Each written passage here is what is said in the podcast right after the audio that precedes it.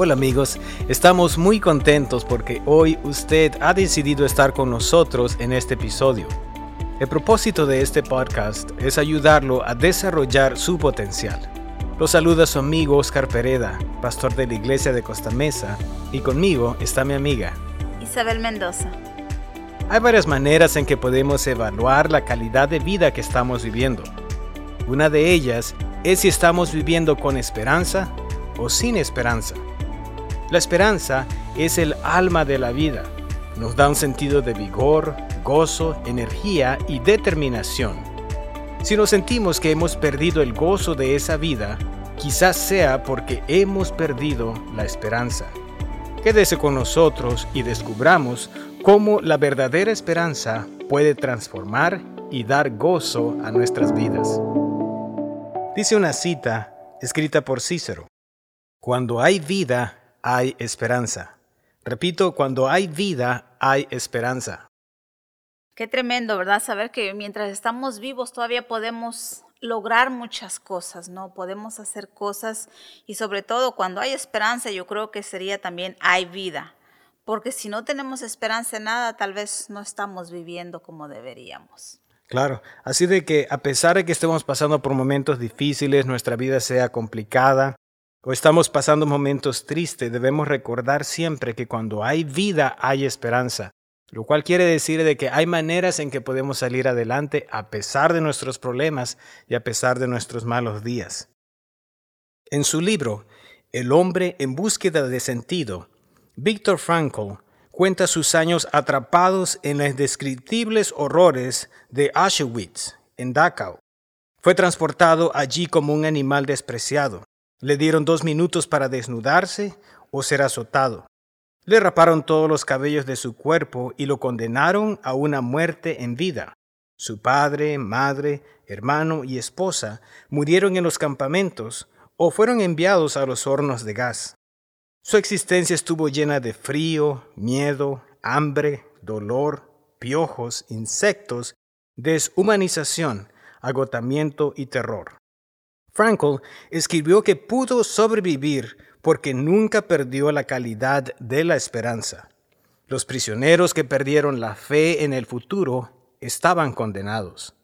Cuando un prisionero perdía la esperanza, dijo Frankl, se dejaba caer y quedaba sujeto al deterioro físico y mental. Moriría de adentro hacia afuera. Frankl dijo que esto generalmente sucedía de repente. Una mañana, un prisionero simplemente se negaba a levantarse. No se vestía, ni se lavaba, ni salía al patio del desfile. Ninguna cantidad de súplica de sus compañeros de prisión ayudaría. Ninguna amenaza de los captores tendría ningún efecto. Perdiendo toda esperanza, simplemente se había rendido. Se quedaría acostado en sus propios excrementos hasta que moriría. Más tarde, los soldados estadounidenses le dijeron a Frankl que este patrón de comportamiento también existía entre los prisioneros de guerra y se llamaba abandonitis. Cuando un prisionero perdía la esperanza, dijo Frankl, perdía también su control espiritual. Qué tremenda historia, y lo que Víctor siempre hablaba o habla en el libro es que te pueden privar de todo, te pueden quitar tu libertad, te pueden quitar bienes materiales, pero mientras no te quiten la esperanza y esas ganas de seguir adelante, aún puedes hacerlo, puedes salir. Correcto, y la verdad es que la experiencia del Holocausto para las personas que pasaron por allí, las que sobrevivieron y tristemente las que no sobrevivieron, realmente es impresionante, es impactante lo que nosotros como seres humanos somos capaces de hacerle a otros seres humanos. Pero como acaba de mencionar usted, algo que dice Viktor Frankl es que lo que ayudó a muchas personas a salir adelante es precisamente ese sentido de esperanza. No sé si ha escuchado usted que también hay muchos hogares de ancianos donde viven los ancianos y ellos están esperanzados con Navidad. Están porque saben que van a venir sus parientes, los van a venir a ver sus hijos y muchos pasan Navidad y de ahí ellos pasan a descanso, fallecen porque ya lo que estaban esperando ya no está más ahí, ya pasó. Correcto. Y es un buen punto lo que acaba de mencionar, porque efectivamente estos asilos, las personas que más viven y viven mejor, son precisamente aquellas personas que tienen esperanza. Una de las cosas que menciona también John Maxwell en uno de sus libros es que su papá, cuando entró a un lugar de ancianos, no era un asilo, pero era un lugar donde vivían personas ya mayores. Dice que este hombre siempre había sido caracterizado por tener buen gozo, tener energía en la vida, buen ánimo para las demás personas. El caso está de que cuando él llegó, él prácticamente hizo muchos amigos. Y cuando John llegó a visitar a su papá le dijo, ¿sabes qué? Tengo una buena noticia para ti. Me acaban de nombrar el capellán de este lugar. Y él le dijo, ¿cómo es posible que te nombraron capellán? Y dijo, claro que sí, lo que pasa está, dice, que viene mucha gente vieja y van a necesitar un capellán, así de que yo estoy aquí para ser el capellán. Y vivió varios años allí. Y mientras él estuvo viviendo allí, siempre lo vivió con alegría, con ánimo. Y las personas que llegaban y lo conocían se admiraban la manera en que él podía vivir. Y esto es precisamente porque vivía siempre con esperanza. Y qué hermoso que vivamos con esperanza y no solo la tengamos nosotros, sino que la podamos compartir con otras personas. Claro. Y uno de los puntos bien importantes es que no debemos esperar hasta llegar a ese punto de la vejez para considerar que la esperanza es de mucho valor. Hoy por hoy, ya bien sea que estemos grandes de edad o jóvenes, necesitamos recordar que la esperanza es crucial para nuestras vidas, de manera que podamos vivir con energía, con gozo, con felicidad todos los días de nuestra vida. Vamos a compartir con ustedes algunos de los sentimientos internos de desesperanza, porque es importante saber esto, porque yo creo que todos en algún momento de nuestra vida hemos sentido que nos hundimos, cuando nos salimos del rumbo o nos sentimos como que si estuviéramos en medio de un naufragio.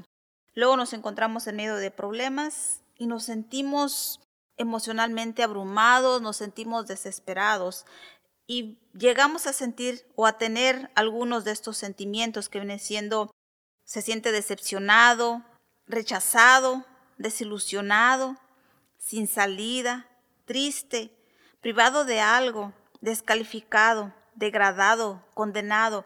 Muchas veces sentimos que simplemente no encajamos en ningún lado y que ya llegamos al tope y ya no tenemos para dónde seguir.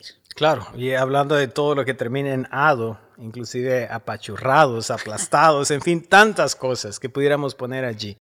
Y es importante que podamos saber cómo realmente nos estamos sintiendo. Y si cualquiera de estas descripciones de la lista se aplica a nosotros con esos sentimientos internos, es importante que pongamos atención que posiblemente en este tiempo estamos viviendo con desesperanza. Pero no únicamente son los sentimientos internos que manifiestan si estamos viviendo con desesperanza, pero también hay evidencias externas en lo que tiene que ver la desesperanza. Y ponga atención a esta lista. ¿Se siente cansado en extremo? No hay nada de malo en sentirnos cansados, especialmente cuando hemos trabajado, hemos hecho algo, hemos hecho ejercicio, en fin, algo que ha requerido mucha energía. El problema está cuando todos los días nos sentimos cansados en extremo, o inclusive también cuando nos sentimos débiles, o nos sentimos desinteresados, no hay nada en la vida que pueda interesarnos, o también cuando tenemos este terrible sentimiento de derrotado. Y nuestro rostro, la gente lo puede ver, porque no únicamente nosotros nos sentimos derrotados internamente, pero la manera en que caminamos, la manera en que nos paramos, la manera en que hablamos, da una sensación clara de derrotamiento. O también cuando nos sentimos disgustados, nos sentimos también desconectados, sin entusiasmo o inclusive fuera de lugar. Como que simplemente donde estamos no encajamos, no nos sentimos bien y donde quiera que vayamos nos sentimos fuera de lugar.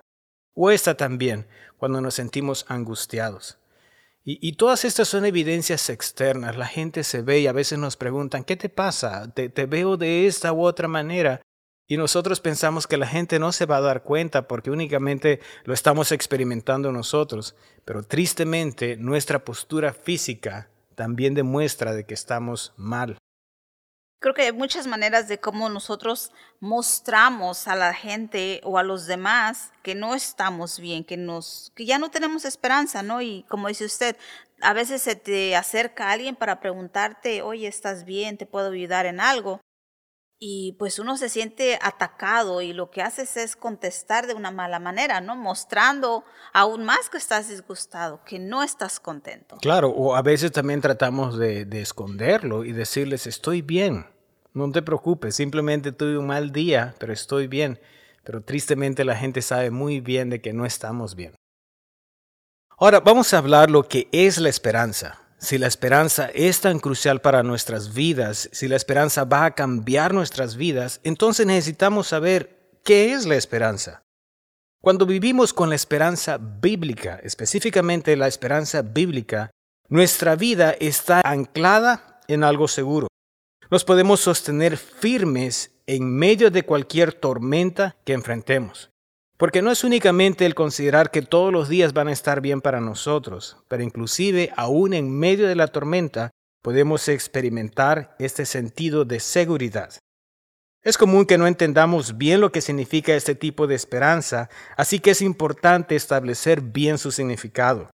La Biblia dice que cuando nuestra esperanza está anclada en Dios, Él nos enseñará su verdad y nos guiará por el camino que debemos andar. Así que la verdadera esperanza no tiene que ver tanto con nosotros mismos, sino más que todo con Dios y su verdad.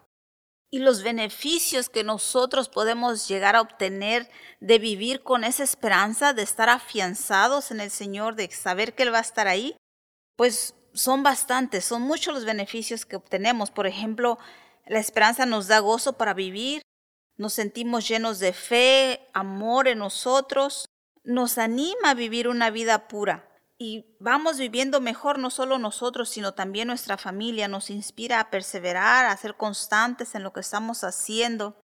Si hay alguien triste, una vez que descubre la esperanza, se puede levantar. Nos puede inspirar a alabar al Señor también, de confiar en Él, de que a través del tiempo que estemos pasando, Él está ahí con nosotros. Viene siendo un ancla para nuestra alma. Genera valor en nosotros y sobre todo desarrolla paciencia en nosotros, que es tan importante el que nosotros podamos tener paciencia, que si estamos atravesando un momento no tan bueno, tener esa paciencia, saber que eso va a pasar y que cosas mejores van a venir. Y pues nos da razones para vivir con gozo, para regocijarnos en el Señor, para vivir con ese amor, con esa esperanza. Nos afirma en la seguridad y la confianza de que Dios está ahí. Y yo creo que lo más bello que nos da la esperanza, de que viene siendo la esperanza bíblica, es que nos garantiza la vida eterna. Así es. Y así como hablamos de las descripciones cuando vivimos sin esperanza, es increíble también que nosotros podemos darnos cuenta cuando una persona vive con esperanza. Porque la lista que usted acaba de leer para describir cuando una persona vive con esperanza es algo que también nosotros nos podemos dar cuenta. Lo vemos en el rostro de esa persona, lo vemos en su postura, la manera en que habla, la manera en que camina. Y a veces nos preguntamos y decimos, ¿qué es lo que hace que esta persona viva así? Lógicamente tiene energía a pesar de que ya tengas quizás sus años. Trae gozo en el corazón a pesar de los problemas y las dificultades. Y es precisamente el hecho de saber que hay muchos beneficios cuando nosotros vivimos con esperanza. Ahora, es importante que nosotros aclaremos y hablemos lo que es la esperanza secular y la esperanza bíblica, porque hay una grande diferencia entre las dos, a pesar de que son muy similares. La esperanza secular es una esperanza con deseo optimista de algo que sea satisfecho, pero que está sujeta a cambios. Es decir, tiene mucho más que ver con nuestras emociones. Todos tenemos este deseo optimista de que todas las cosas van a salir bien, pero necesitamos recordar que esta esperanza está sujeta a cambio. Sin embargo, la esperanza bíblica tiene que ver más bien con la seguridad de su cumplimiento. Es un anhelo optimista también, pero la clave aquí es la seguridad de su cumplimiento. El vocablo esperanza del Nuevo Testamento se tradujo de la palabra griega elpis, que significa expectación favorable y confiada respecto al futuro. Y aunque la Biblia utiliza la palabra esperanza en ambos sentidos, el secular y el espiritual, el enfoque de nuestra esperanza cristiana siempre se basa en las promesas firmes de Dios que no es como lo que usted hablaba, el significado de la esperanza secular, que eso viene siendo como dicen, no, busca en tu interior, tu fuerza interior está en ti, tú puedes, si tú crees, tú puedes, ¿no? Sino que aquí nosotros nos estamos afianzando en las promesas firmes de Dios. Estamos confiando más que en nosotros, sino estamos confiando en la palabra de Dios, que como creyentes, Dios nos promete darnos su paz y es ahí donde nosotros nos estamos afianzando. Claro, así de que esa es la tremenda diferencia, lo que acabamos de ver. El significado secular es prácticamente un deseo optimista, pero está sujeto a cambio. Sin embargo, lo que es la esperanza bíblica está segura en las promesas de Dios y necesitamos recordar que está anclada en nuestro inmutable Salvador y Señor Cristo Jesús. Bueno, vamos a hablar de la esperanza. La esperanza desde tiempos, por muchos siglos lo han visto como un ancla. ¿Y qué es un ancla? Es sentirte afianzado a algo, ¿no? Ese fue un emblema que se usó especialmente significativo para la iglesia primitiva en tiempos de persecución. Han encontrado muchos dibujos donde está ahí un ancla, ¿verdad? Donde ellos, si sentían amenaza de muertes, utilizaron las anclas para representar la cruz y como señal para guiarlos hacia reuniones secretas. Y yo creo que cuando hablamos de un ancla, pues lo que pensamos es en un barco, ¿verdad? Como el barco necesita esa ancla para estar afianzado en ese lugar. Y nosotros es así como debemos ver la esperanza, como un ancla que nos va a mantener firmes en las promesas del Señor. Claro, y hablando del ancla, es increíble que este pedazo de metal, a pesar que sea tan pequeño, tenga la capacidad de poder firme a una lancha o un barco. Recuerdo que algunos años atrás fuimos a un lago y por alguna razón la lancha donde estábamos se paró. El motor ya no quiso arrancar y yo estaba de conductor, el de la lancha, la primera vez que lo hacía. Y poco a poco nos dimos cuenta cómo es que el agua nos estaba llevando a la orilla, y en la orilla habían piedras. Así que mi temor era que eventualmente el agua, como estaba moviendo a la lancha, eventualmente los llevara a las piedras y esa fibra de vidrio que es la lancha terminara entonces quebrándose y despedazándose, y especialmente porque la lancha no era mía. Le dije a mi esposa, voy a bajarme, y yo pensando que tenía mucha fuerza, dije, voy a tratar de mantener la lancha alejada de la orilla con tal de que no se golpeen las piedras, pero por más que intenté no pude. Así es de que lo que hicimos es bajar el ancla, y yo pensando que porque estaba tan chiquita simplemente no iba a parar la lancha. Y para sorpresa mía, tan pronto la bajamos, la amarramos y esa ancla se trabó en el suelo, paró. Y hasta que finalmente llegaron a ayudarnos a encender otra vez la lancha. Pero es increíble lo que una ancla puede hacer. No importa qué tan grande sea el barco o qué tan pequeña sea el ancla, lo importante es de que la ancla sí tiene la capacidad de parar y poner estable a un barco. Yo creo que viene siendo como lo que estábamos hablando, ¿no? Un buen ejemplo de la esperanza secular y la esperanza bíblica. Primero usted dijo, yo puedo detenerlo, ¿no? Pero no hasta que no dijo, no, es el ancla el que tengo que aventar. Cómo nosotros tenemos que afianzarnos así de la palabra del Señor. Muy buen punto, así es. Vamos a tomar un tiempo para poder hacer una aclaración entre la diferencia de la esperanza y la fe. Es sumamente importante que comprendamos qué significa esto, utilizando también la ilustración de la ancla. Por ejemplo, el agua representa toda la incertidumbre de la vida. Son los problemas que vienen de una u otra manera. Es esa agua inestable. El barco representa nuestras vidas. El ancla representa la esperanza. Pero la fe representa esa cadena que une el barco con el ancla. No es únicamente importante tener un ancla, pero también necesitamos una cadena que una al barco con el ancla. Y eso es precisamente la fe. Y ahora, ¿cómo funciona esto? Podemos nosotros tener esperanza del sustento físico, que vamos a tener alimento que Dios va a proveer para nosotros. Pero la fe significa de que nosotros nos vamos a alimentar. Si tenemos esperanza que Dios va a proveer, la fe nos dice, vas a salir a buscar trabajo y vas a encontrarlo. Si tenemos la esperanza también de vida eterna, que tenemos salvación en Cristo Jesús, la fe nos dice, cree en Jesús para ser salvo. Así de que hay una unión bastante cerca entre la esperanza y la fe, Pero necesitamos recordar que prácticamente son dos conceptos diferentes, pero que trabajan juntos. ¿Y cómo entendemos la importancia de no solo tener la esperanza, sino de ejercitar nuestra fe? Y me recuerda un cuento, ¿no?, que más o menos te lleva a entender esto, y no sé si, yo creo que lo he escuchado, donde está que se está inundando, está lloviendo y el pueblo se está inundando, están yendo a las casas, y señor se sube al techo de la casa y pasa un helicóptero y le avientan la escalera y no, que vente, vámonos. No, yo confío en Dios, Él me va a salvar, yo aquí me quedo. Pasa una lancha, amigo, súbete, vámonos. No, yo confío en el Señor, Él me va a salvar. Le llegaron tantas oportunidades y nunca se subió. Dice que se ahogó, falleció, llegó allá y Señor, ¿por qué me fallaste? Llega reclamando, yo confié en ti y tú permitiste que me ahogara. Dice, bueno, pues si te envié una lancha, te envié un helicóptero y no quisiste, ¿no? O sea, tenemos la esperanza, pero no estamos ejercitando nuestra fe. Correcto. Así de que también pensemos en qué es lo que ahora nosotros podemos hacer, de manera que la fe pueda llegar a ser parte de nuestra vida, pero lo podemos lograr precisamente ejercitando nuestra fe. Ahora, amigos, yo sé que la vida puede ser muy difícil para todos y probablemente usted nos está escuchando y está pasando por momentos muy difíciles que le han prácticamente robado lo que es la esperanza. Necesitamos recordar que a pesar que nuestros problemas sean tan difíciles, que a pesar que nuestros problemas sean tan duros, necesitamos recordar que el verdadero problema que nosotros enfrentamos como seres humanos, Dios ya lo resolvió en Cristo Jesús.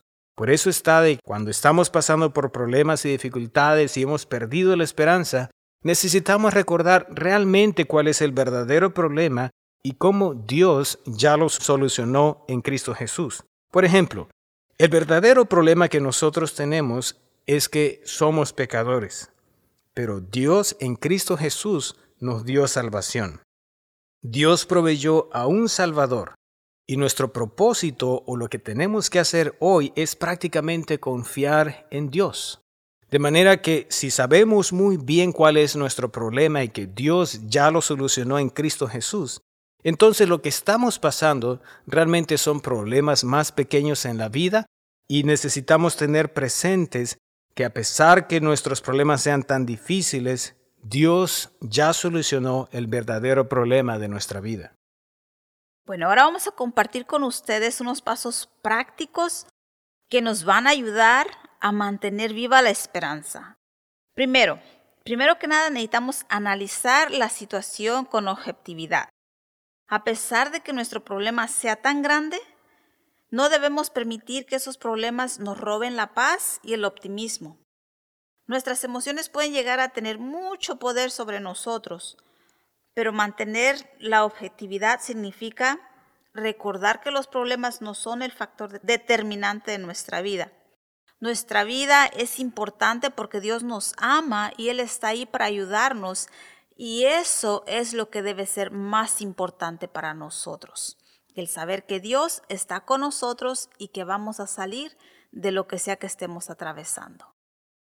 Aparte de analizar la situación con objetividad, también necesitamos fijar nuestros pensamientos en lo que da esperanza. Repito, fijar nuestros pensamientos en lo que da esperanza. Nuestros pensamientos pueden ayudarnos a tener esperanza o a sentirnos desesperados. Debemos recordar que el mejor lugar para encontrar la verdadera esperanza se encuentra en la palabra de Dios. La Biblia, desde el primer libro hasta el último libro, es un libro de promesas. Y son promesas precisamente que nos van a ayudar, especialmente cuando estamos pasando por momentos difíciles en nuestra vida.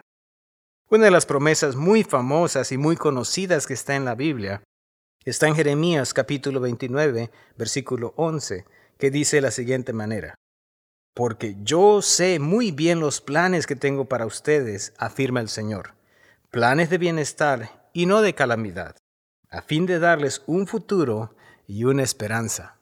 Así de que aferrémonos de esta promesa, digámonos a nosotros mismos que ese es algo que Dios nos ha dicho y nos repite constantemente: yo sé los planes que tengo para ti, Son planes de bien, son planes de bienestar y no de mal. Y al final de cuentas te voy a dar un buen futuro y una buena esperanza. Qué hermosa promesa. Qué hermoso que podamos afianzarnos en esa fe con el Señor. Y tercero, descanse en su verdad para recibir esperanza en su corazón. Como compartía usted, el estar leyendo esas promesas, estarlas repitiendo nosotros, estar anclándonos en la palabra, en lo que el Señor ha hecho por nosotros. Y vamos a compartir esta cita que dice: la vida con Cristo es una esperanza sin fin. Sin Cristo nos espera un fin sin esperanza.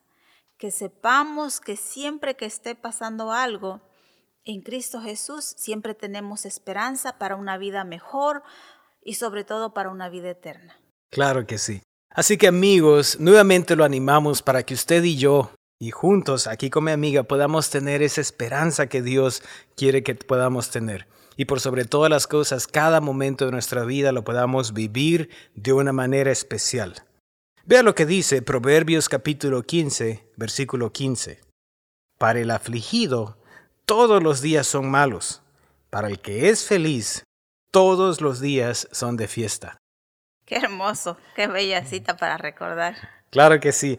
Así de que no necesitamos tener fiesta en nuestra casa todos los días, no necesitamos gastar dinero para hacer fiesta. Necesitamos recordar que simplemente debemos tener esperanza, de manera que no vivamos afligidos, sino que más bien vivamos felices y todos los días serán de fiestas por tener confianza en Cristo Jesús. Y hacerle caso al Señor que dice: regocijaos. Queremos agradecerle por haber estado con nosotros. Gracias a José Vázquez por dirigir esta grabación. Se despiden de ustedes sus amigos Isabel Mendoza y Oscar Pereda. Será hasta el próximo episodio.